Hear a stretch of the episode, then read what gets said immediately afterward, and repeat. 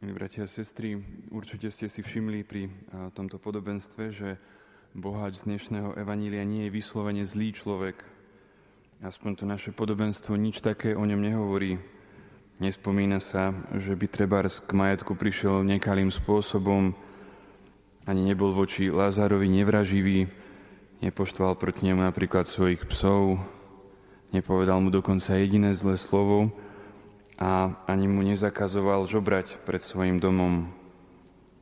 A potom na konci, keď skončí v pekle, tak ešte má aj starosť o spásu svojich bratov. Tak prečo vlastne bol tento človek zavrhnutý?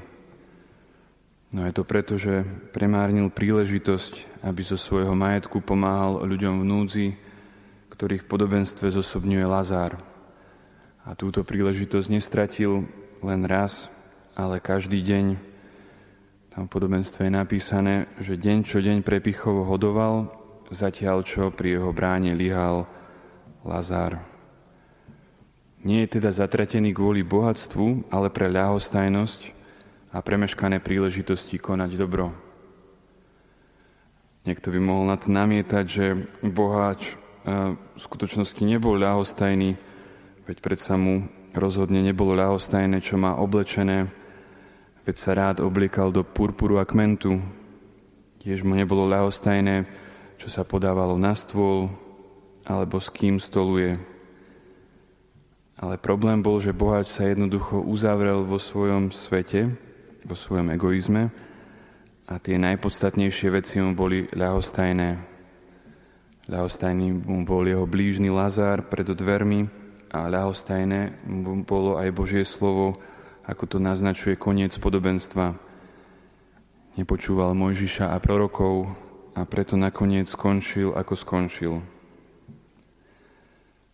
Musíme si pritom uvedomiť, milí bratia a sestry, že naša ľudská povaha nás vedie k tomu, aby sme milovali tých, ktorí nás majú radi.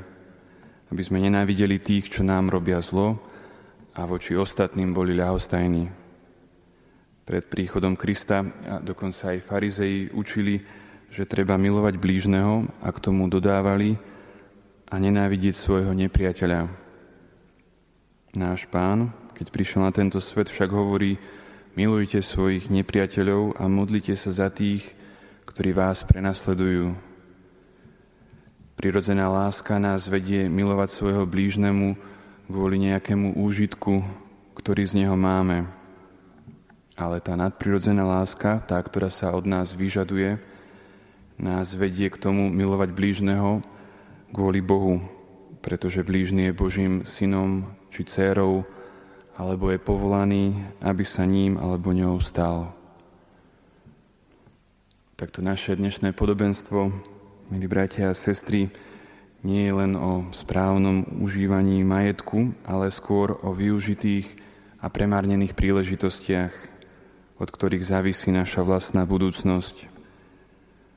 Nech nám teda v múdrom a láskavom konaní v prospech našich blížnych a našej vlastnej spáse pomáha náš Pán.